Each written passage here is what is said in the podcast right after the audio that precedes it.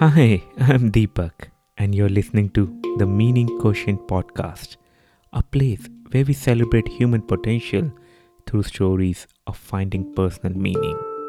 Today we have with us Corinna, a German radio journalist who non-violently fought for the rights of Native Americans and in the process found her own personal meaning. Hi Corinna, welcome to Meaning Quotient podcast. It's such a pleasure to have you here today. Thank you, Deepak. It's such a pleasure to be here and meet you and have the opportunity to talk about my life. Can you tell me something about your childhood? What are the memories you have which might have shaped you as you are today?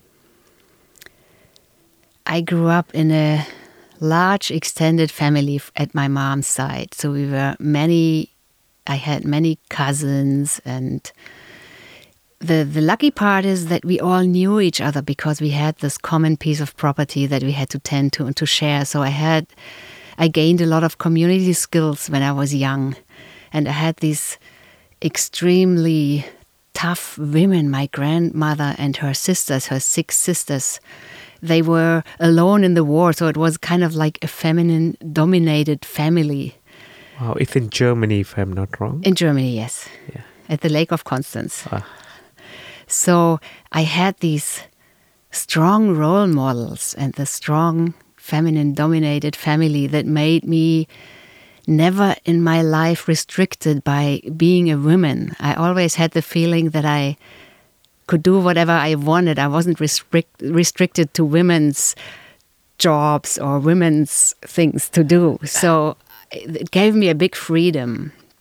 Wow. And the other side of the story was also it was this big family.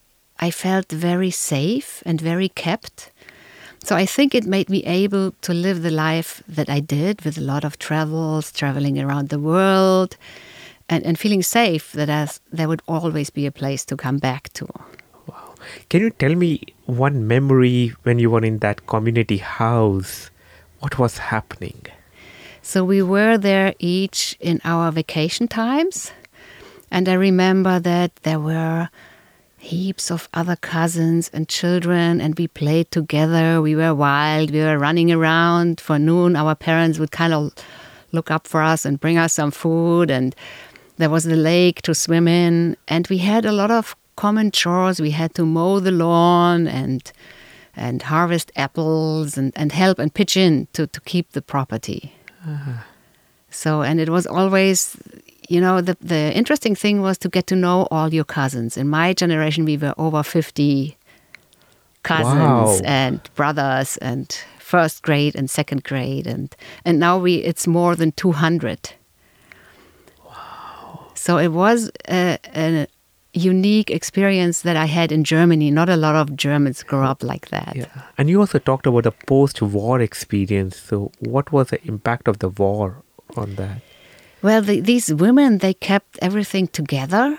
When the men were out in war, they had all these children and, and they all came there to the land and they grew their own food because there wasn't enough otherwise. And, and, um, there were other children too that were put there so they would be safe from the cities. So it was just a big women's community. They they just had to go through the war without their men there and take care of all these children.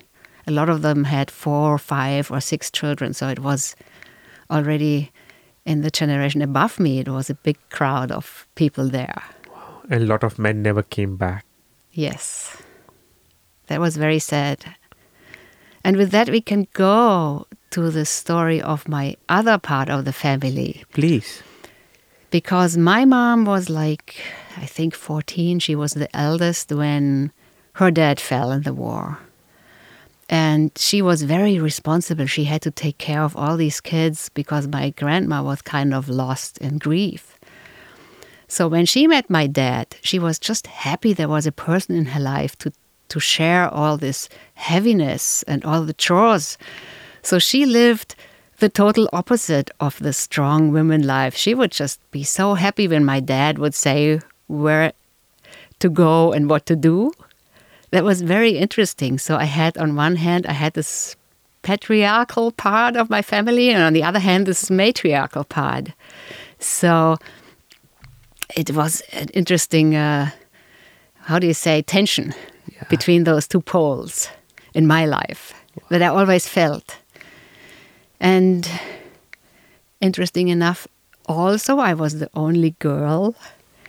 I had three brothers, and so with everything that you you gain and lose as a princess, as the only girl, that made me a a very sensitive person to to feel what's going on in other people and to feel how the mood is in big crowds. And my dad loved to go to the mountains.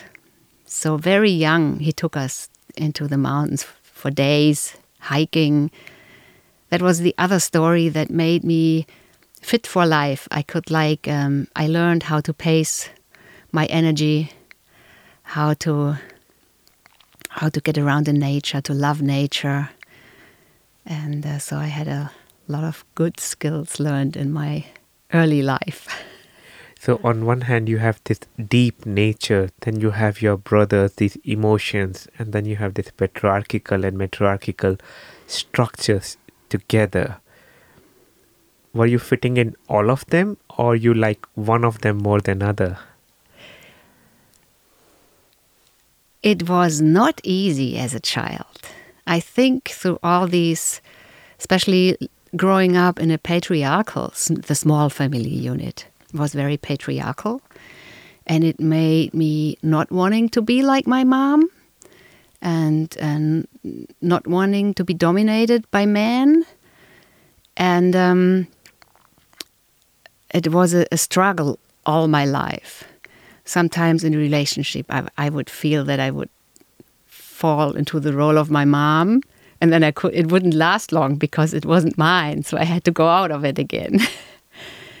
and so it was this. It was a constant struggle for me. And on the other hand, the positive thing is that it really made me a very independent thinking person that is fit and fast in, in connecting worldwide important things. And it made me very, I would say, aware and open and, and conscious about what's happening around you.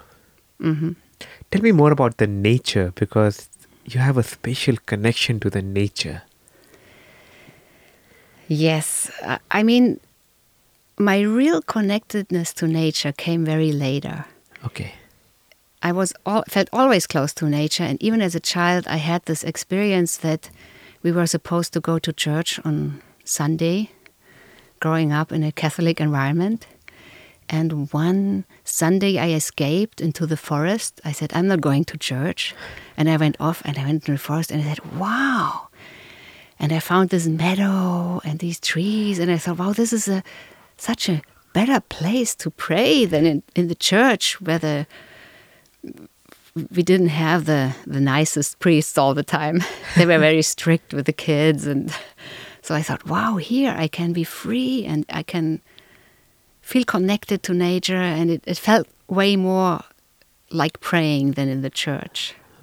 Very early. And yeah. later on I went to travel to the US and before I went there, I had all these dreams about the landscapes there that I've never seen.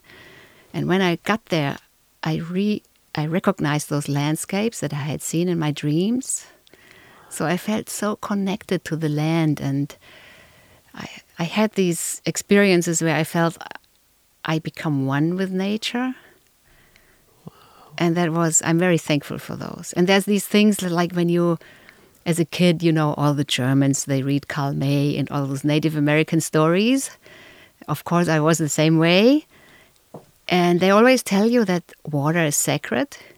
But then when I was out there in the nature at one time, sitting on a small creek, it really came to me and I realized, yes, water is sacred. It's like a realization. You hear it and you hear it over again and you think, yes, yes, yes. But then there's this moment where you really realize that it's true. So things like this happened in my life. And you said when you went to US, how old were you then? It was in my early twin.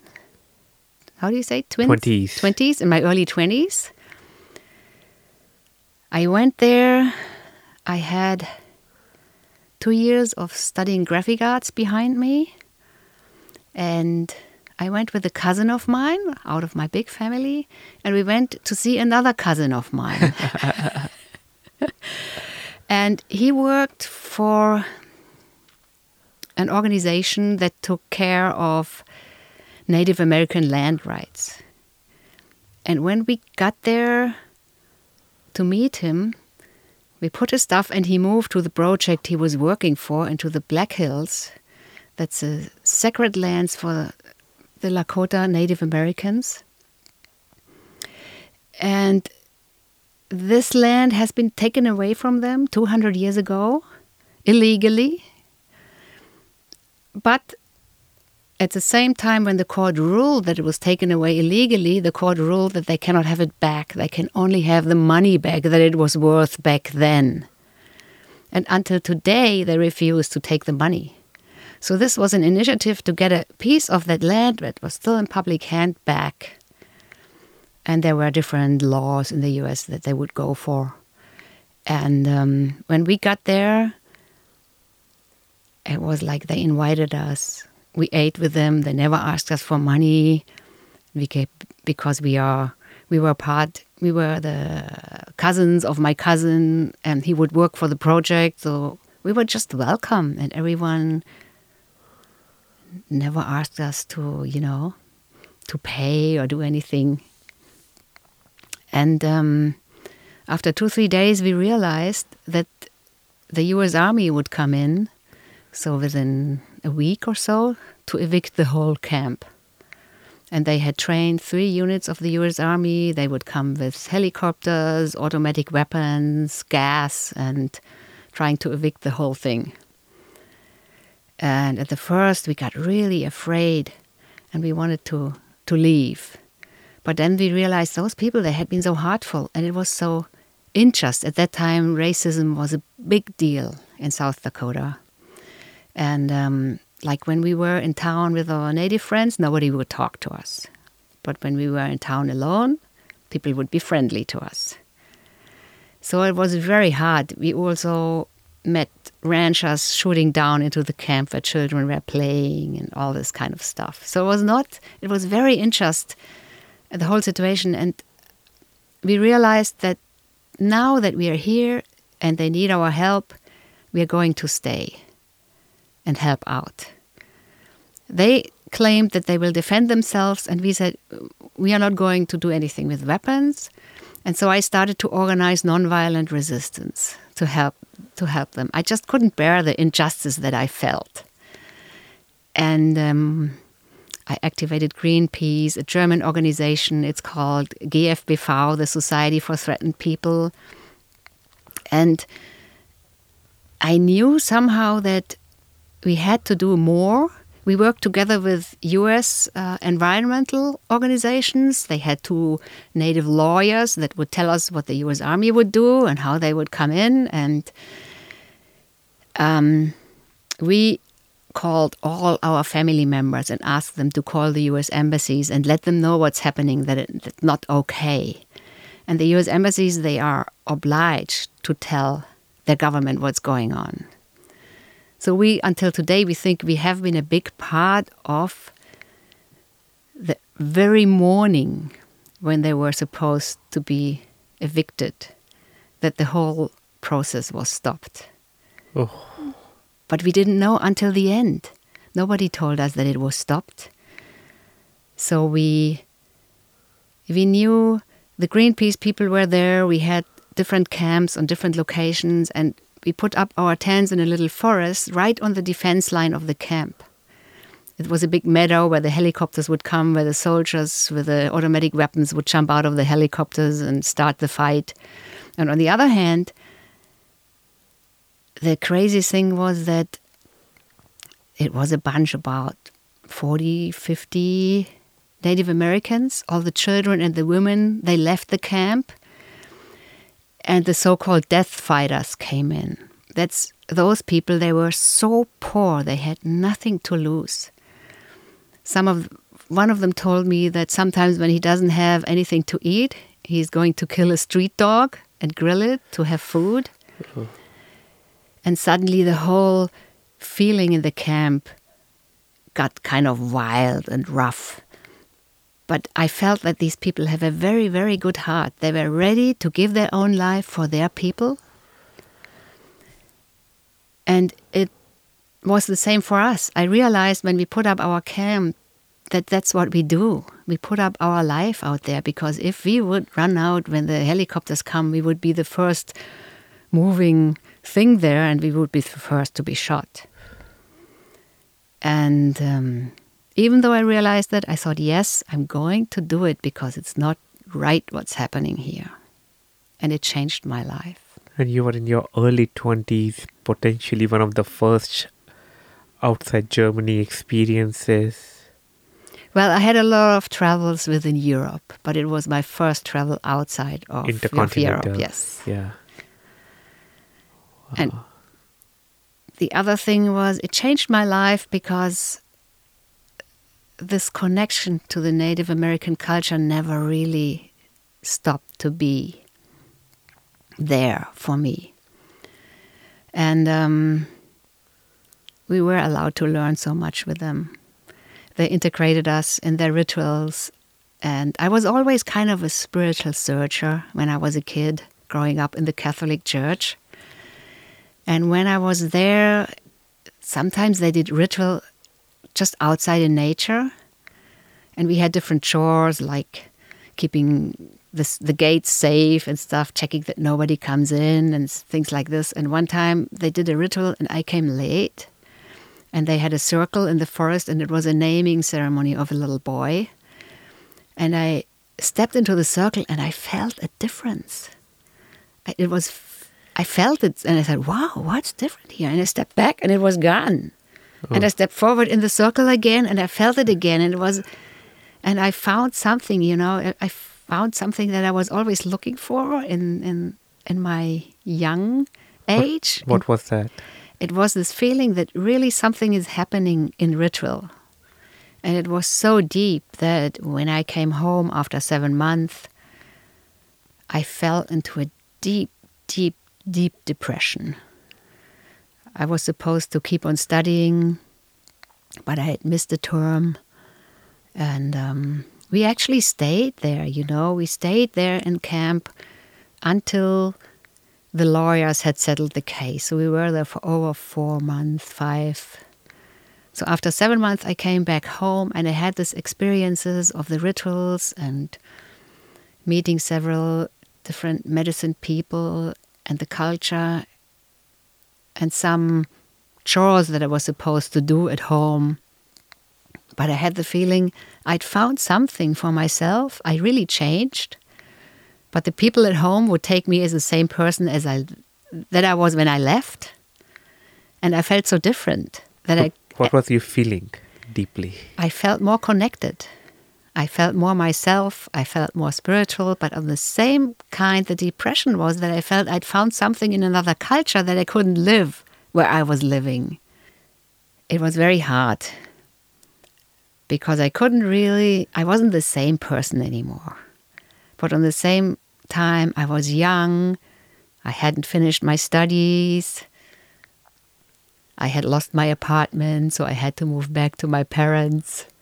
That was very hard when you have to move back to your parents when you are 24 or so. And um, I couldn't go on with my studies. I had to pause for another half a year And I didn't know how I could integrate what I've learned into my life. I just didn't find any way to do it. And that was very hard. How long it took? I think it took half a year until I had to I had to go out and go back to study. and of course I went to work to pay back some of the money that I'd spent traveling. But I think really it started again to be back in life, going back to university, and also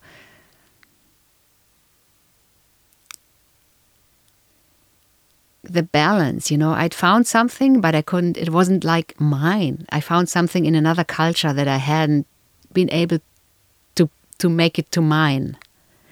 And very later, when I went to study yoga, become a yoga teacher, and I spent a long time in India in an ashram to become a yoga teacher, I had the feeling that the balance of the Native American, very down to earth culture and the Indian culture that's that's more directed to the connection to the Spiritual spirit world. above.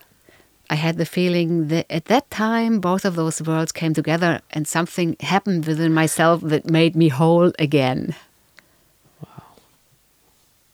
So that made me find my very own center again.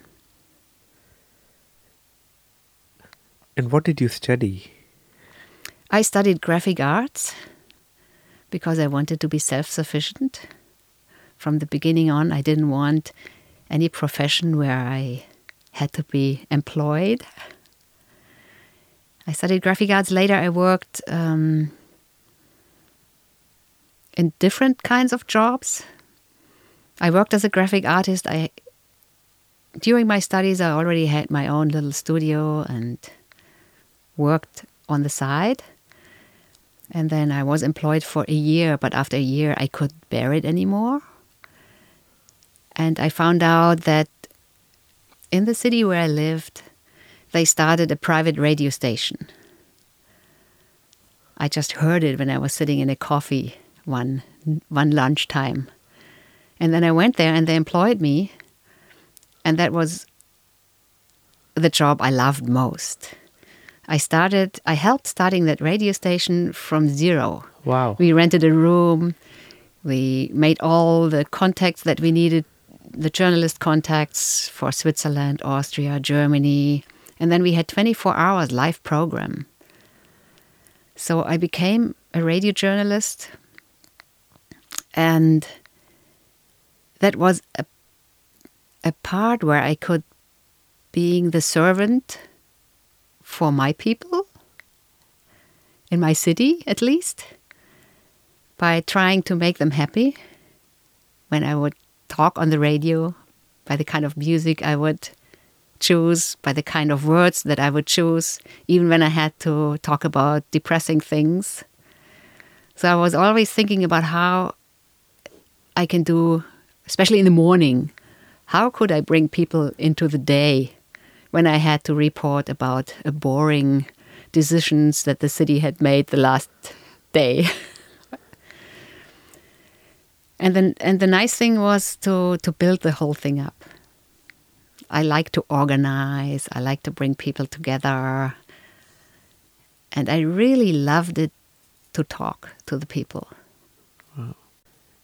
And did you continue your relationship with Native American tribes? Yes, over the years. Actually, it was really great because after I got home and, and finished my studies, we had like a support group for Native American political issues. And a few years later, someone called up and asked my help to build up a radio station for Native Americans. So I came over and said, Yes. Wow, radio station for a Native American. So you were really merging both of your lives. Exactly. Or they just came together. But actually, the radio station never happened because it, it wasn't legal there yet. So it would have been like a station in a car that had to be secretly and hide all the time. But um, I came in the middle of a new political struggle. So I got back into these political things big style. There were European companies that wanted to drill for oil in a protected area that was right outside of a nation, uh, national park. So again, I started a huge action. So within a few weeks, I organized support groups all over Europe. And we organized, we invited Native American elders to Germany and traveled with them around Germany, Switzerland, Austria, and we organized talks.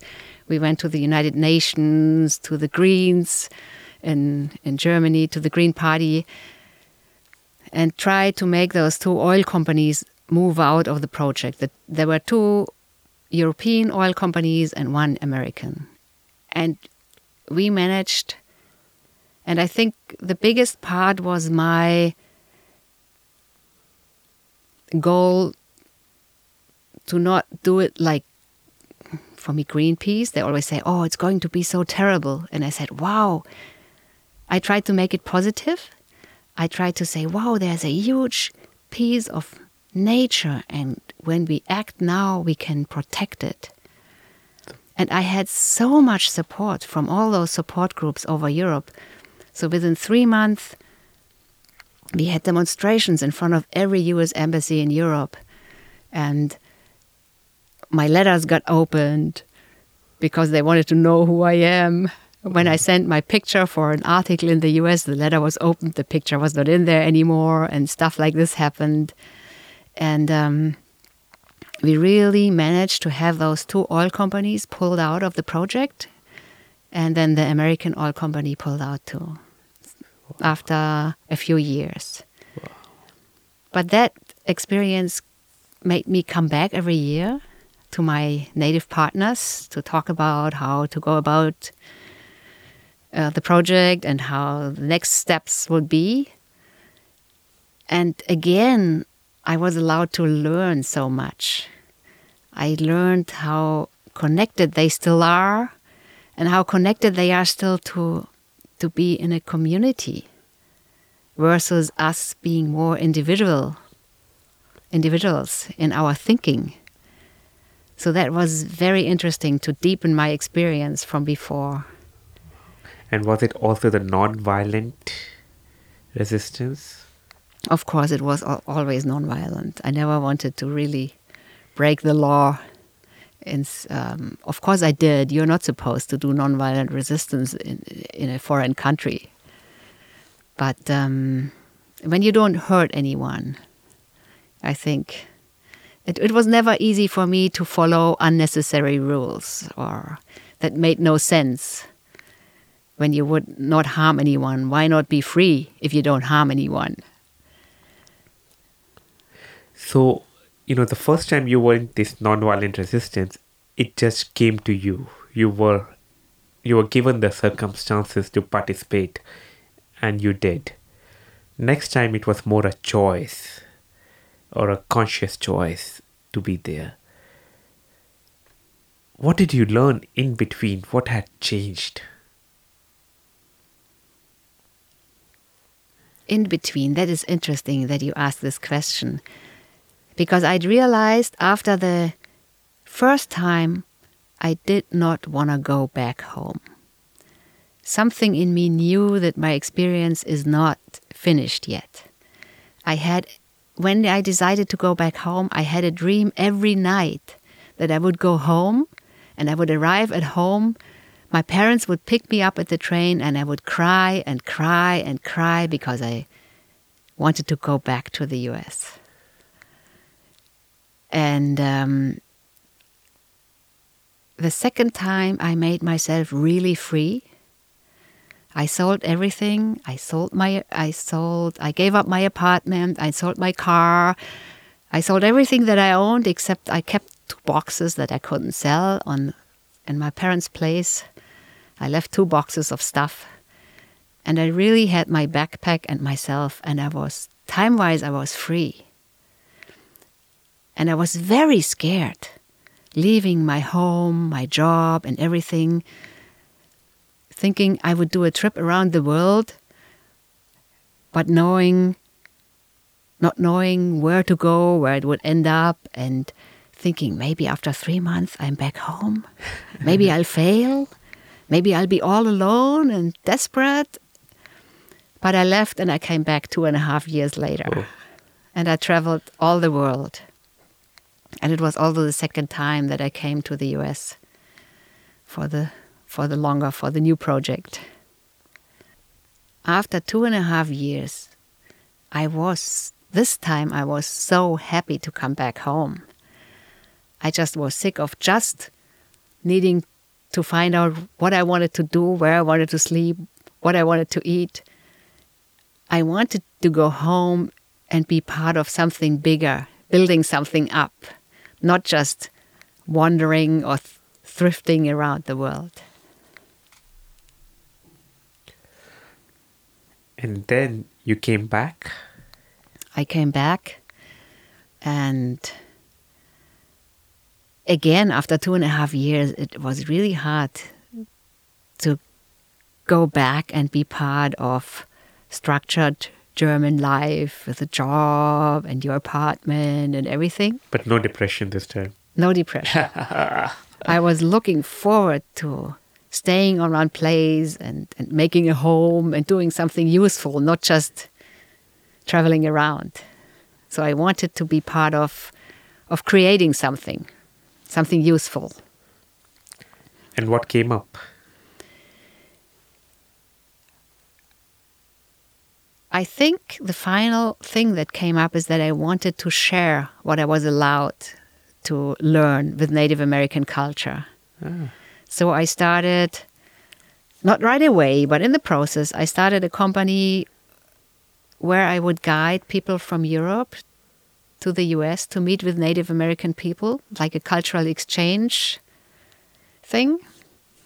So my intention was that the people really can meet from heart to heart and they have time to talk, not just like visit and look at something from the outside. So they, I would take them to the Native American reservations. We would visit families and spend time together, eat together, uh, live together, and it was a very, very nice experience for me to be able to be kind of a bridge builder. That's what some of the elders had told me before that the people that were killed in war that they tend to be born on the other side of the ones who won the war. Ah. and then when they are grow up they come back to where they lived their last life. And, and they said and some of them are going to be bridge builders. And they said i would be one of those and i felt always that i'm one of those that bring so i can bring the people together. And it was nice to bring the people over there to bring something that they needed and we could experience what they had to offer.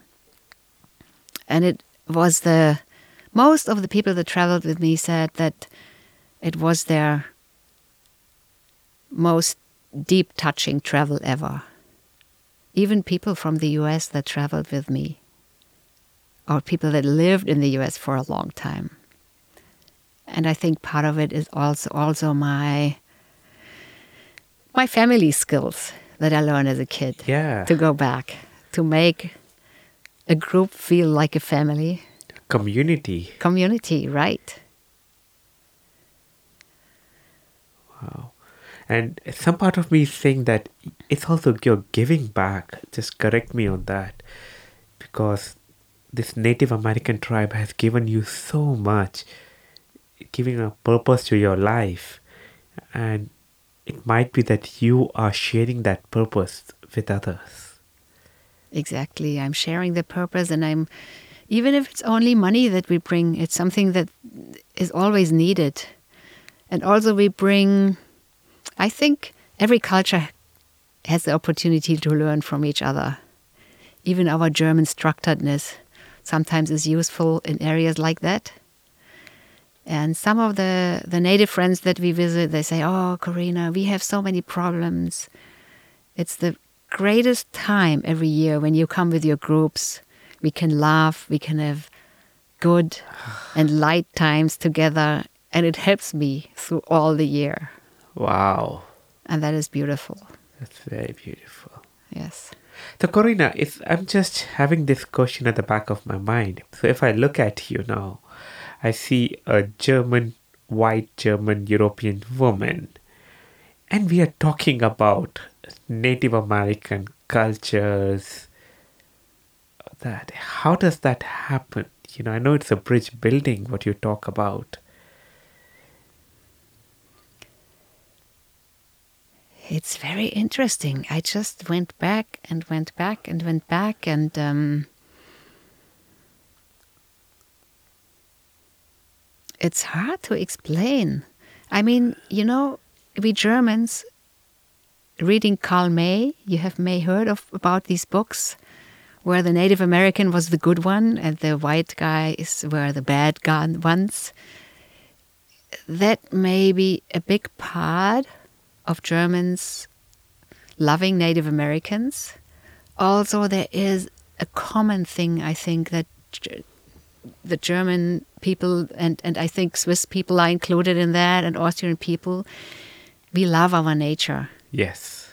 And it's something that Native Americans have too. And they express it just in a, in a deeper way than we can. So there's a connectedness. And today, it's really interesting. Because, you know, since a year, since a little more than a year, we cannot travel there anymore. Yes. And it's like a natural circle that came to an end for me. I was able to learn so much about different cultures South American, uh, tribal people that lived in the rainforest, very remote, African tribal people, Native American tribes, different tribes that even my German extended family and and then there is something that's called intentional communities like yeah. Auroville yeah. or like like different little communities, yeah. Findhorn, right? And um, I was always interested in that community part of our human living together. So I have the feeling what's coming next is being like wandering on from being the tour guide, of being a help to connect different communities, maybe even new communities in our different times, in our difficult times right now. Thank you for sharing this wisdom. Thank you for sharing your life journey. My last question to you is Where are you? How do you see you evolving further? For me, as I said before, kind of the travel part is finished.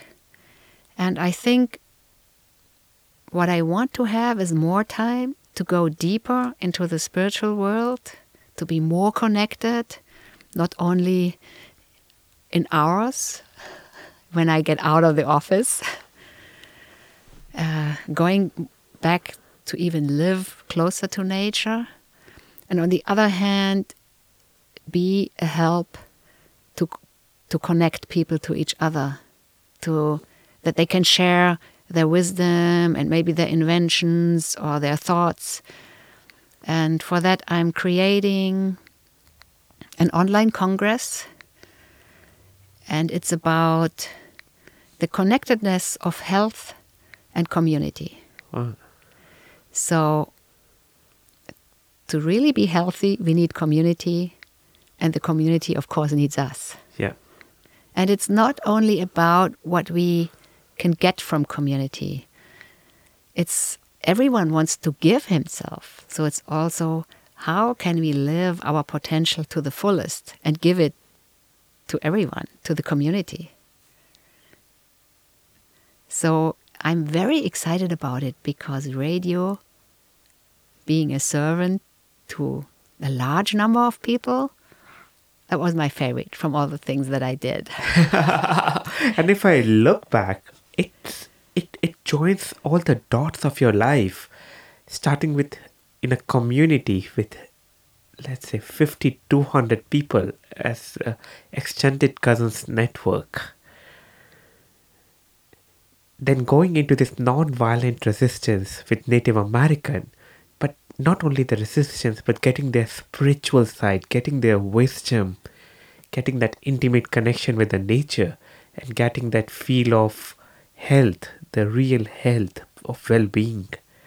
And then this radio story. And as I feel all these three are coming together in this online congress. Yes. And it's also a big part of it is also risking my life in this nonviolent resistance, risking my life, being willing to give it up. And that made a new life for me. Martin Luther King Jr. said, At the center of nonviolence stands the principle of love, and love transcends boundaries. Corinna's love for the justice for fellow humans in the different part of the world connected her to a new culture in which she found her own meaning. This is what we call the interconnectedness of being human.